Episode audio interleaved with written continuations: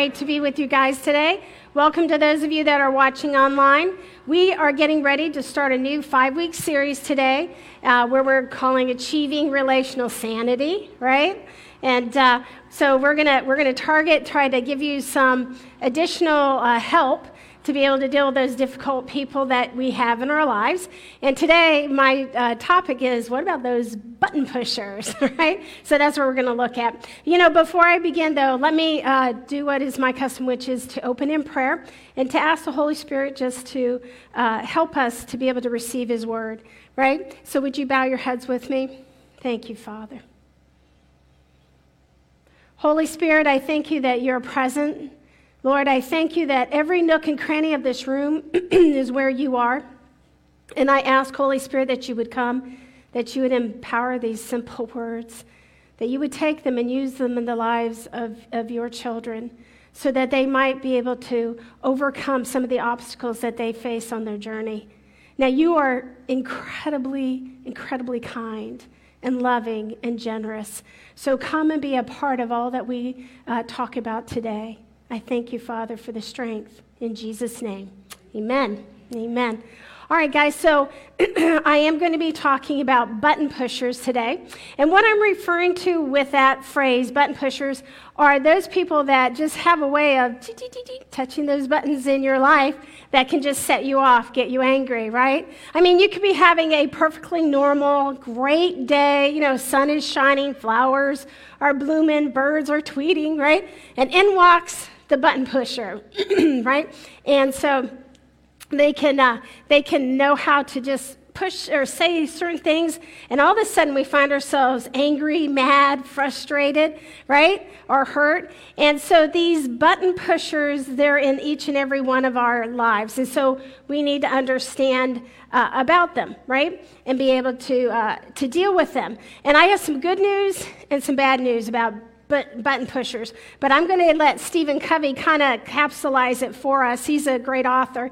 He says it this way The gate of change can only be opened from the inside, right? So the bad news is we can't change our button pushers. Good news is we can change ourselves we can disengage our buttons, right? So it's, it's good news that we can do this. And so we need to be able to be on our guard and to know that, uh, that anger in and of itself is not a sin, right? It's not wrong by itself. I mean, if you were to, I don't know, attack my, uh, my husband or my children or my grandchild, I would get mad right? And I'd get, I'd get angry. Why? Because I love them dearly, right? So anger's not always, always wrong, you know, and, and I, to be honest with you, I get quite angry at some of the things I see in our society, right? I get angry when I see racism or sexism, right? Or when people are hungry, you know, and other people have so much and some don't have enough.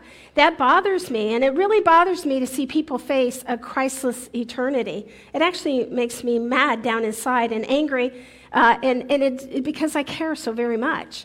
And so, anger in and of itself is not bad. God created us to have emotions, and that's one of the emotions. But when we use it in an uncontrolled manner, it can, it can really um, cause uh, destruction. So we need to be careful, right? We need to be able to understand that God wants us to have emotions, but He wants us to use them properly, right? And we see this here in this first scripture where it says, uh, when you get angry, do not sin. And so there's this notion that that we can get angry, but we have to do it in a way where we're not sinning, in a righteous way, a right way, an appropriate way, right? And so, uh, what I want you to know is that anger, again, of itself is not bad, but it's what we do with it the uncontrolled anger, the self centered anger. That's the kind of stuff that uh, gets us in trouble, right? That uncontrolled anger, and it harms other people, so we have to be very closely guarded in those areas, right? And we can see here in Proverbs 12, 16, it says, A fool is quick tempered, right? To lose your temper like that. But a wise person stays calm when insults comes, when they're insulted. And so what we need to know here is that, uh, that we are encouraged to be wise, right? Uh, to be wise, to know that when somebody insults us, that we shouldn't have a, you know, a reaction where we push back against that right? Uh, a force for a force there, right? When somebody comes in and they push our buttons. Now, let me say this what I've noticed about anger is that it's a learned response, okay? In other words, we've learned it from our parents, from TV, right? From our culture, and uh, even from video games. We learn it. And so a lot of times we'll engage in the wrong kind of anger, uncontrolled anger. And so what I want to give you hope is that because it's a learned behavior, we can unlearn it and we can learn what God says. We can be transformed in that, uh, in His image in relation to getting angry. Now, in order to do that, I'm going to cover two concepts that will help you here. Okay, important concepts.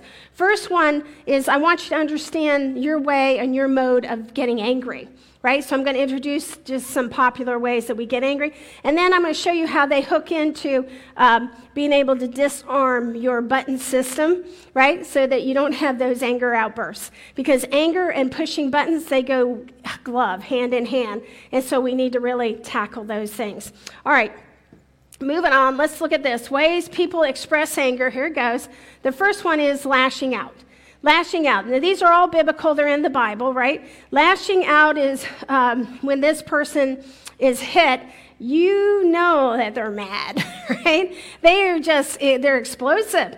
They might cuss, yell, scream, throw things, and even hit, right? Uh, they're like what I call Mount Vesuvius, just eruption, right? No question that they are, uh, that they're angry right? And you can almost feel like some people that have this uh, feel like they're a walking time bomb, right? Just waiting to explode. And they have this uh, trigger that's just like right there and just can at any moment get angry. Now, some of the kinds of people that we see in our culture that are exhibiting these, right? We just saw uh, Will Smith, right, on the Oscars. Yeah that's it. That's the lashing out right there. We got it? Okay. But you know, it wasn't his, and he was the first person. Matter of fact, the Bible, it talks about the very first, um, you know, lashing out that took place with Adam and Eve, right? It's with their two sons, Cain and Abel. You see, God accepted Abel's sacrifice because it was done in faith, but he didn't accept Cain's because it was done of his own, his own doing. And that made him mad. And watch what Cain's response is here. He says this. All right. Cain became furious, right? And he scowled in anger. that's what that's saying. Cain suggested uh, to his brother, Let's go out into the field. And while they were together there, watch this, Cain attacked, right? He lashed out. He attacked and killed his brother, right? And so what we see here is that unrestrained, uncontrolled anger, when it's vented with lashing out, has devastating effects. So we need to be on the guard and be careful. And there's some folks that will take this kind of a leaning. I'm sure uh, Cain didn't expect to kill Abel. Okay? It's just that uncontrolled anger starts to come out and consequences happens. Now, here you go. Uh, the second one we're going to look at here, ways to people express anger, is holding it inside is when they hold it inside, right? When they push down the feelings of anger, you know, push them really down. They don't really want to, uh, they don't explode, right? Uh, matter of fact, they clam up. They're very quiet, right? Uh, this is my, this one here is me, right? This is what I tend to do. I clam up. Um, but, but you know, it's, it's a denial. We push it down. We don't want to uh, admit that we're angry. We put the facade on for everybody, right? And a conversation might go something like this Oh, honey, I see you're mad. I am not mad. No, I, I think you're mad. I told you I am not mad, right? Yeah, yeah, right? Because all pushed down, don't want to own it. It's almost like anger is in a crock pot and it's stewing, right? And, and simmering and it's on a slow burn, right? And so it's important that, that you understand that this kind of um, pushing it down, this kind of expression of anger, it's not good for you. Because when you push it down, you know, and you, you swallow real hard that anger, what happens is the body, the body keeps account of what's going on, doesn't it? Yep, your body wasn't designed to hold that anger. And because you don't have an appropriate way to release it, what happens is you push it down, and all of a sudden you get sick. You have ulcers, right? You've got difficulties, you've got migraine headaches, and all kinds of stuff that pop up and it's the pressure. It's the pressure of holding that.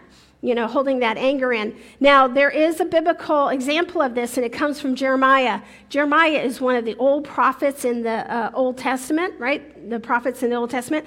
And he was really angry with what was going on in the culture at the time, you know, what his uh, Jewish uh, colleagues were doing. And he started to seethe on that anger, and you can see it in his writings, especially in Jeremiah 25. It says this this is Jeremiah I stayed by myself People like this like to pull to themselves. They don't want to be out there, they want to pull to themselves. And I was filled with anger. So, stuffing, stuffing, stuffing those feelings, right? Now, here's the result. Why do I keep on suffering? Why are my wounds incurable? Why don't they heal? And so there's a recognition now the toll is taking its, uh, you know, its place inside his body, and he sees that. Guys, when we push down our feelings, it's like, I don't know, swallowing poison, right? It really hurts your body, and you need to be aware of that. This is not a good way of, of dealing with anger. All right, here's a third way becoming the martyr. becoming the martyr. This is the person that has the pity parties, right? That, Woe is me. But they take all the things that happen and they, they, uh, they're passive, but they tend to look at themselves like they caused this problem, right? And so, like the crazy maker, the button pusher comes in, pushes those buttons, and this kind of person goes, Whoa, I must have deserved that what did I do? Right? And so they take the blame. They're the victim here. And so their mottos are things like, I have to, I've got to do this, you know, it should be here, I, I have to, and I ought to, and I must. And, and so that's what drives them, right? But there's a seething anger that's underneath all that. And this anger, they turn into, into themselves also, blame themselves, like I said, and being a victim. And you know, the number one, listen to this because it's important, this is going to hit somebody. The number one thing that they struggle with is depression. Yep, depression. You know why? Because the anger is frozen inside of you. That's why. It gets frozen inside of you, and, and you don't see any way out, and you don't see any hope, and all of a sudden you start to struggle, and you turn it inward, and you become depressed. So the anger is inside.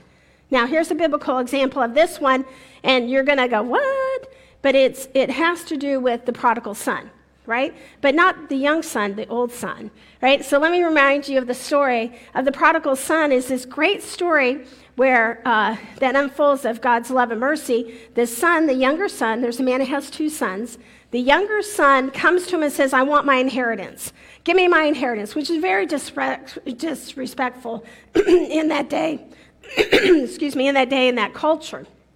And so the father agrees to it. He takes the uh, inheritance. He goes to a foreign land. Of course, he wa- wastes it all in wine, women, and fun, right? And then a famine comes in. He's left penniless and he's almost starving. And then he remembers in his father's house, there is always uh, a place for him there. And so he knows he can't go back as a son, so he decides to go back as a servant, you know, to get some help because he's dying out here, right? Now, here's the beautiful thing the father loved the son so much and was in so much grief that he was sitting on the porch watching. And so he saw when his son was coming up uh, out of the gate, coming to, towards him, and he's still far place off, right? But the father gets up and runs to the son, right? And he embraces him, said, My son who's dead is now alive. He's come back. And so the father's overjoyed. And so the father decides to throw this big party to celebrate, right? So he's celebrating this. And while he's celebrating, now here you go, watch this the older son comes back, right? And he hears the party, hears all the fun, and he decides that, that he's going to get angry because uh, his father is paying attention to the younger son, who, after all, is a great big screw up, right? And so you see this dilemma starting to happen. Now, watch him become the martyr here. But the older brother becomes angry and deeply resentful and was not willing to go in right, into the party here. And his father came out and began to plead with him, right? And so what we see is when we, we handle anger, like the older brother, through being a martyr, like, woe is me, nobody loves me, right? If I'm miserable, everybody else has got to be miserable and stuff. And so that's what we see here. Well, this is inappropriate also. It damages other people, Okay? It's not helpful, not at all. But a lot of people will handle their anger like this. Now, the last one I want to show you is ways uh, people express anger is becoming the manipulator. Becoming the manipulator, right? Yep. This is a person that has as their mantra, right? I don't get mad, I get even. Right? That's what their their mantra is. And of course that's like reminiscent of all the movies and things that we see out there. You know, I don't get mad, I get even. And so this person doesn't own their anger, right? But so it doesn't come out directly at you, comes out indirectly. They try to sabotage what you're doing, right? They try to uh, kill you with a thousand little cuts, right, with what they say. And, and um, they just, yeah, they throw a lot of shade don't they? They throw a lot of shade, which is they say stuff to you like a joke. I'm just joking. And if you were to ever call them on it, they'd be like, oh, man, girl, can't you take a joke? Right? And stuff because they don't want to own the anger. They'd rather try to focus in on letting you know they're angry by getting even with you. Right? So, all these forms that I've been talking about, right? They make you crazy, but they are people that come into your life and they put in there your, uh, your code that unlocks, and then you all of a sudden begin to just seethe in these different ways. And even this one here with the master manipulator, we see this happening in the time of Jesus. Look at this scripture here. The enemies, which by the way were the Pharisees, they were the religious ones, right? The enemies of Jesus were wild with rage. They were angry and began to plot his murder. And so, again, it's that revenge, is it not? It's the revenge. And so we need to be very careful uh, with this particular one when we start to manipulate people or situations. Now, guys, I just showed you four biblical expressions of anger that we enter into often. And I told you which one was my preferred, but you know, the reality is I could do all of them, like you right? But we do have preferred ones. And so getting to know who we are, and I'm hoping as I'm talking, you're going, that's me, right? Right? Because you can change yourself if you begin to recognize the behaviors that you're engaging in when you are, are confronted with something that makes you angry. So, very important to understand this because without understanding that, you cannot do the second part of what I want to show you, and that's the biblical response to un, uh, to detach your buttons, right? So that's where we're going next. How to offset your button pushers. First thing, I'm going to suggest if it comes up, there you go. Determine the cost of anger. I want you to determine the cost of your anger, right? So when something happens and you begin to, to feel yourself getting amped up, right? I want you to stop a minute and I want you to compute what does that mean if you have uncontrolled anger? What is the cost of that uncontrolled anger if you engage in it, right? What's the price tag? You see, I often will go into a store and I like all the stuff and I think, oh, I'd like that. And I look at the price tag and I go, oh, I do not like that. right? And so it's the truth with your anger. What's the price tag when it comes to you? What is the price tag when it comes to you? And I want to encourage you at that time when you need self control, when anger comes up, that you need, to, you need to know the cost and to help you because I know you're like me. We deceive ourselves a lot and we tend to downplay the cost, but really it's quite high and they're connected, right? They're connected. Now, watch this with some of these proverbs I brought to you today. Proverbs 29 says, An angry person causes trouble, right? We get ourselves in trouble here. And a person with a quick temper sins a lot. And sins just means you miss the mark, you miss what God has for you here, right? And then in the next Proverbs 15 says, A hot temper causes arguments. You want quarrels and fights?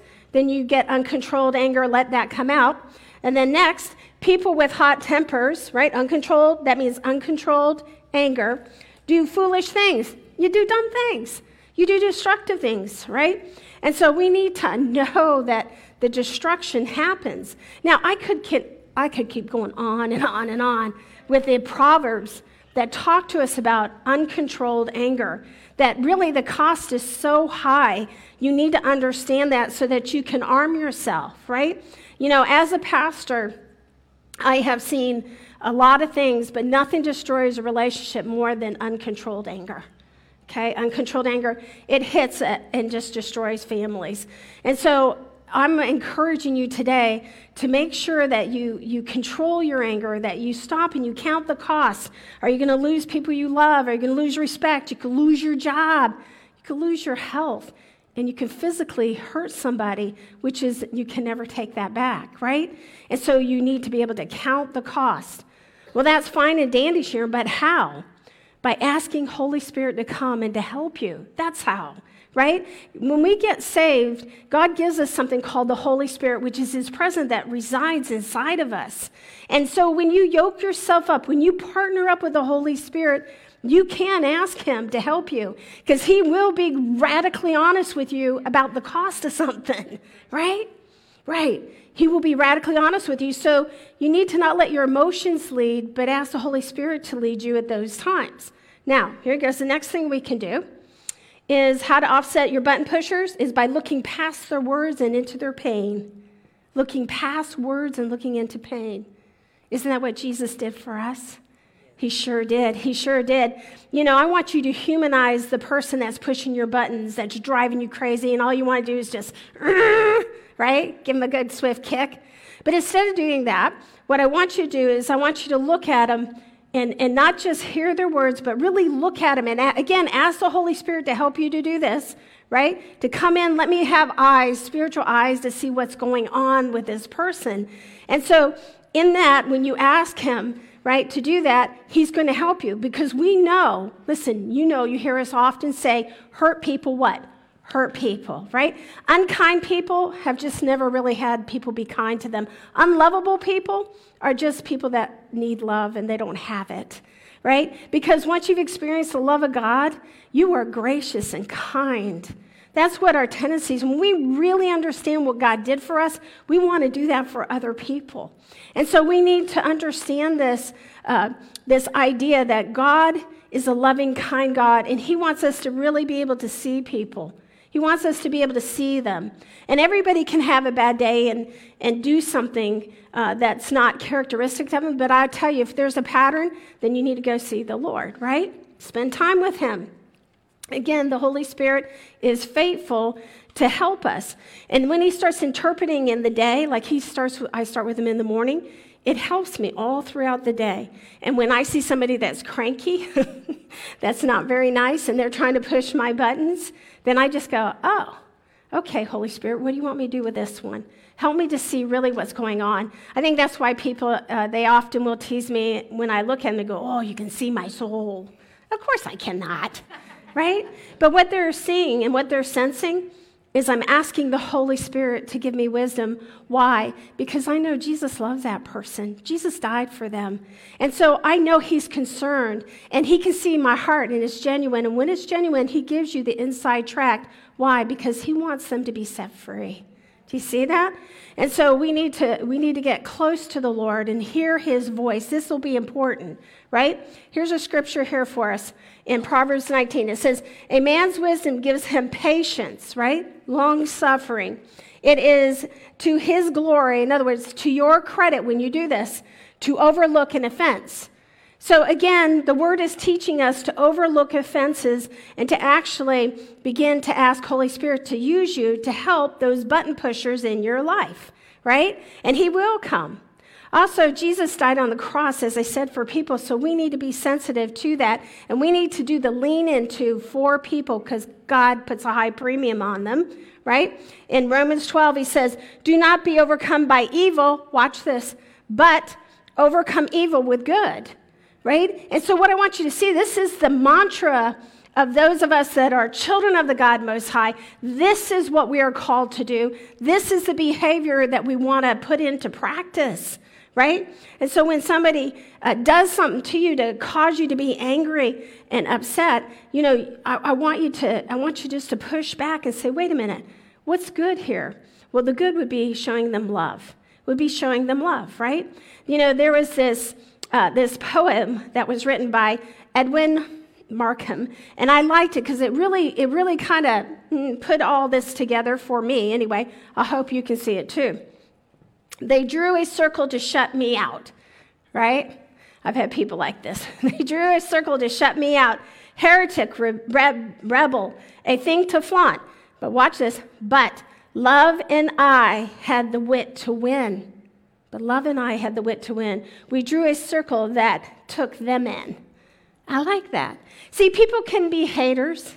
they can hate you, but you're going to decide not to hate them. That's what that is. It's a choice. It's a choice to love the unlovable. It really is. And again, we need to look past what the person is saying us to us and look at what pain that they're in and begin to walk and partner with the Holy Spirit to overcome that. All right, here's a third one. Third, how to offset your button pushers. I want you to think before reacting. It's a little bit like the first one, but there's a nuance here. Think before reacting. What I want you to do is I want you to start training yourself. I want you to start training yourself to push away from emotions, right? And then to engage in the thinking process. And here's only going to work if you spend time in the Word of God and your mind is being transformed so you can start to think like God thinks, right? So you're going to push away from emotions, uh, you know, when they start coming at you. So instead of lashing out or stuffing it in or becoming a martyr, right, or trying to manipulate the situation, you're going to push away and you're going to remember what Christ would say in this situation. How does he want you to behave? In other words, the self control that he wants you to have. So you're going to think about these things uh, and these matters before you move on them, right? You want to control all the things that you can. And one of the easy things that you can control, right, that you can hold back, right, is, is what you say also. Take a look at this here. A fool gives full vent to anger, but a wise person quite, uh, quietly holds it back. And so, again, instead of just going right, right for the juggler, I want to encourage you to, to slow down and to think about what the Word of God is saying, right? To think about, just give yourself a moment to deep breathe. okay, now, what does God say about this situation? And once you start doing that and not reacting, then you're going to begin to see that in that space is what I do. I say, God, why am I so angry? Why do I want to kill that person? right? And here you go. Here's what I've noticed. When you take a moment and you start involving the Holy Spirit, and you do that over and over again, He starts to really show you uh, what the root cause of your anger is. He opens your understanding to see why are you so angry, right? And so now this is the real gem of being able to un, uh, to dis, you know, disconnect your buttons that people can push. And so you look at the root cause of why, what's made you so angry. And I tell you, it's in, usually in one of three places. It's in you feel hurt, you feel frustrated, or you're afraid. And those are the things that, that usually get us to be angry like that and want to have uncontrolled anger. And you know, those three things, let me tell you, they're usually yoked to a lie that you bought into in your life.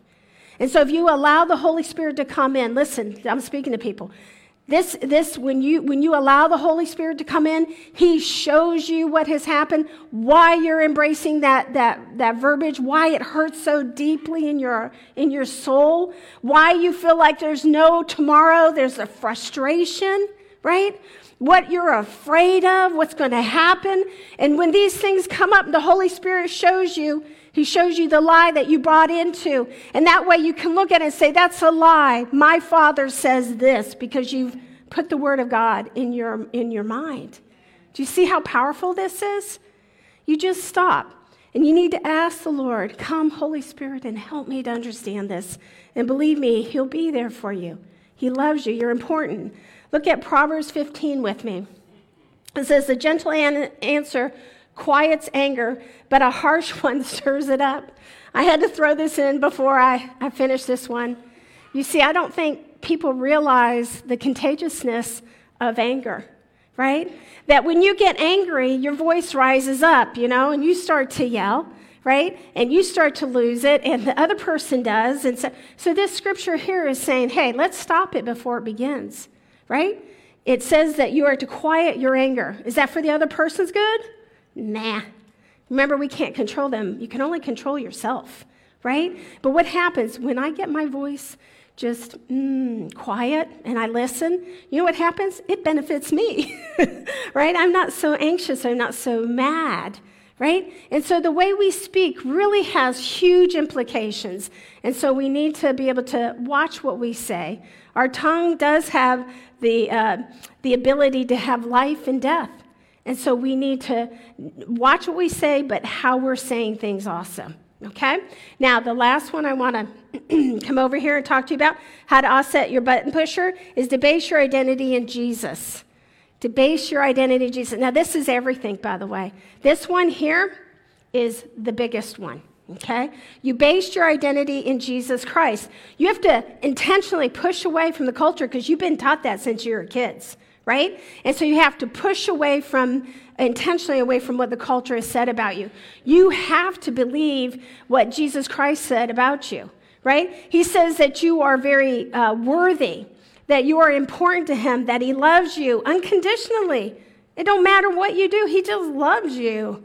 I mean, where in the world can you get something like that, right? But Jesus says, I'll love you unconditionally. And he says that you have great value. Matter of fact, you have so much value, I'll get on the cross and die for your sins. You know, where you missed it and you messed up, I'm going to take the penalty for you because you're valuable to me. You're worth it to me. And so when we accept Christ as our Savior, this is how he sees us, right? This is where our identity comes from. It comes from what he thinks of us. That's where it should be placed. And if you try to place your identity anywhere else, you're going to be left wanting and insecure. You know, if you put it in your job or your looks, how smart you are, how likable people like you, all those things can go away. And people that are married, listen to this. You also cannot have your identity in your spouse. Oof. Yeah, you cannot have your identity in, in, in your spouse, right? Nor can you have it in your child. You can't. No, because those things undergo change, right? That's whenever we put our identity in anything but Jesus Christ, it's like standing on shifting sand, right? The sand comes out. You can't build a firm foundation like that. And so you need to place your identity firmly on God, on what Jesus Christ says about you. And the only way you know that is by spending time with Him. Then you get to feel how loved and how much He cares about you. All right? Now, listen, I know I was talking to some people. I know that, right? I know that you have a propensity to look for other sources of, of, of your importance, and you feel pretty dang insecure right now, right? And so use that insecurity to tell yourself, oh, that's because I don't know the love of Christ. I need to spend more time with him. Satan hates it when I tell the truth, right? But that's really going to help you to find freedom, and this will be important for you to be able to do that right? So, listen, look what happens when you base it on other people. The fear of human opinion uh, disables you. In other words, you cannot uh, function and be all God says you can be and to fulfill the purpose that He has for you if you are looking at human beings and their opinion of you. Watch this, He contrasts it. But trusting in God protects you from that. That's my prayer for you, that God would protect you from that, that you begin to understand who you are. This is so vitally important. You want to disengage the buttons that people can come in and just push in your life. It's not their fault, it's something in here. And God wants to talk to you. And He doesn't, I'm, I'm bearing down on this because I feel the Holy Spirit here. He wants you to, uh, to recognize that exists within yourself, right? It's not your environment, it's here.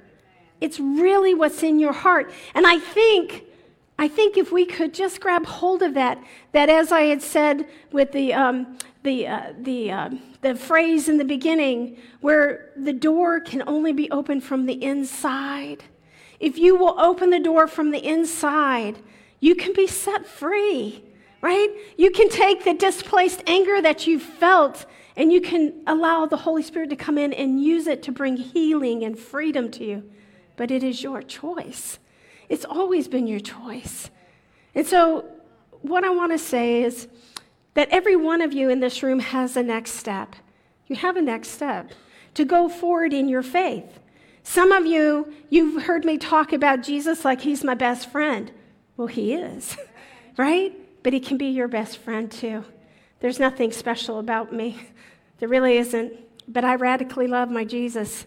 So here's the deal You've heard about the name of Jesus up here, but you never believed him in your heart. You've never really stepped over and committed to, to allowing his, the gift of salvation, to come and to actually take it and say, Hey, I want to know you, not from my head, but from my heart. I want to start following you. Well, in a moment, I'm going to pray.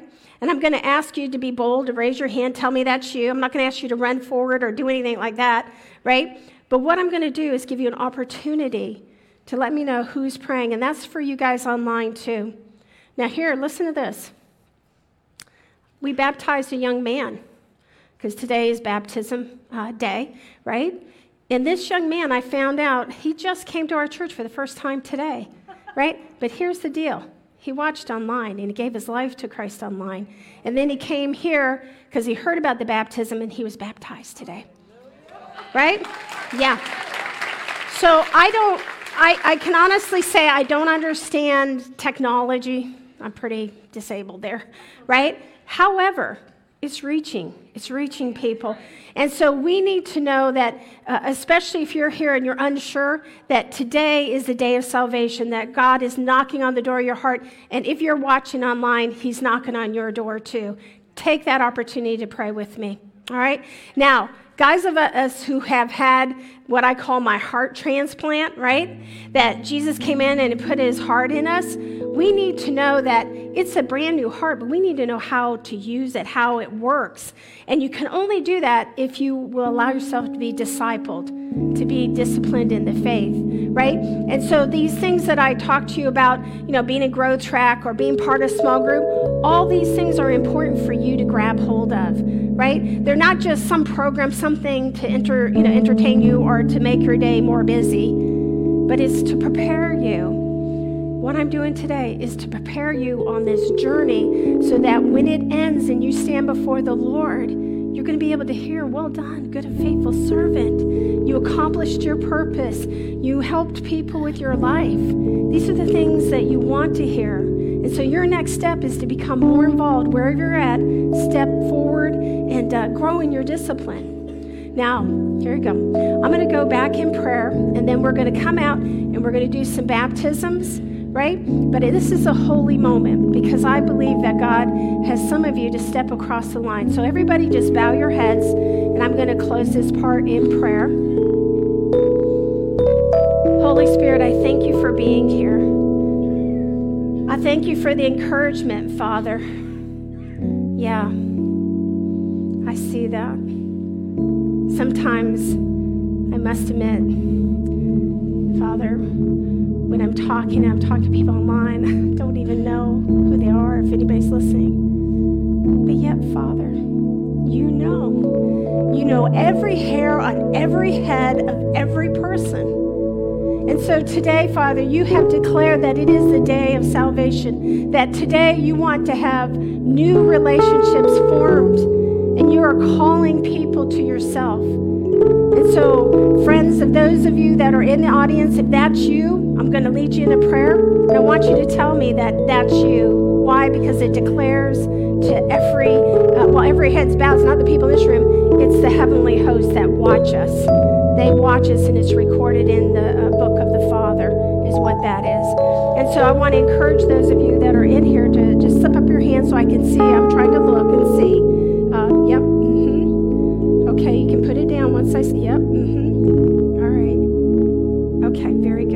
Right, put those down. Now, people online, you're not off the hook either. I'm going to lead a prayer, and I want you to join me. And if you decide to, there's a button that you can hit there and let us know that you accepted Christ, or you can instant message us, and it'll come to us, and we'll be able to, to talk back with you on that particular matter. So while every head is bowed, and all eyes are closed. Those of you that wish to renew your relationship or start a brand new one,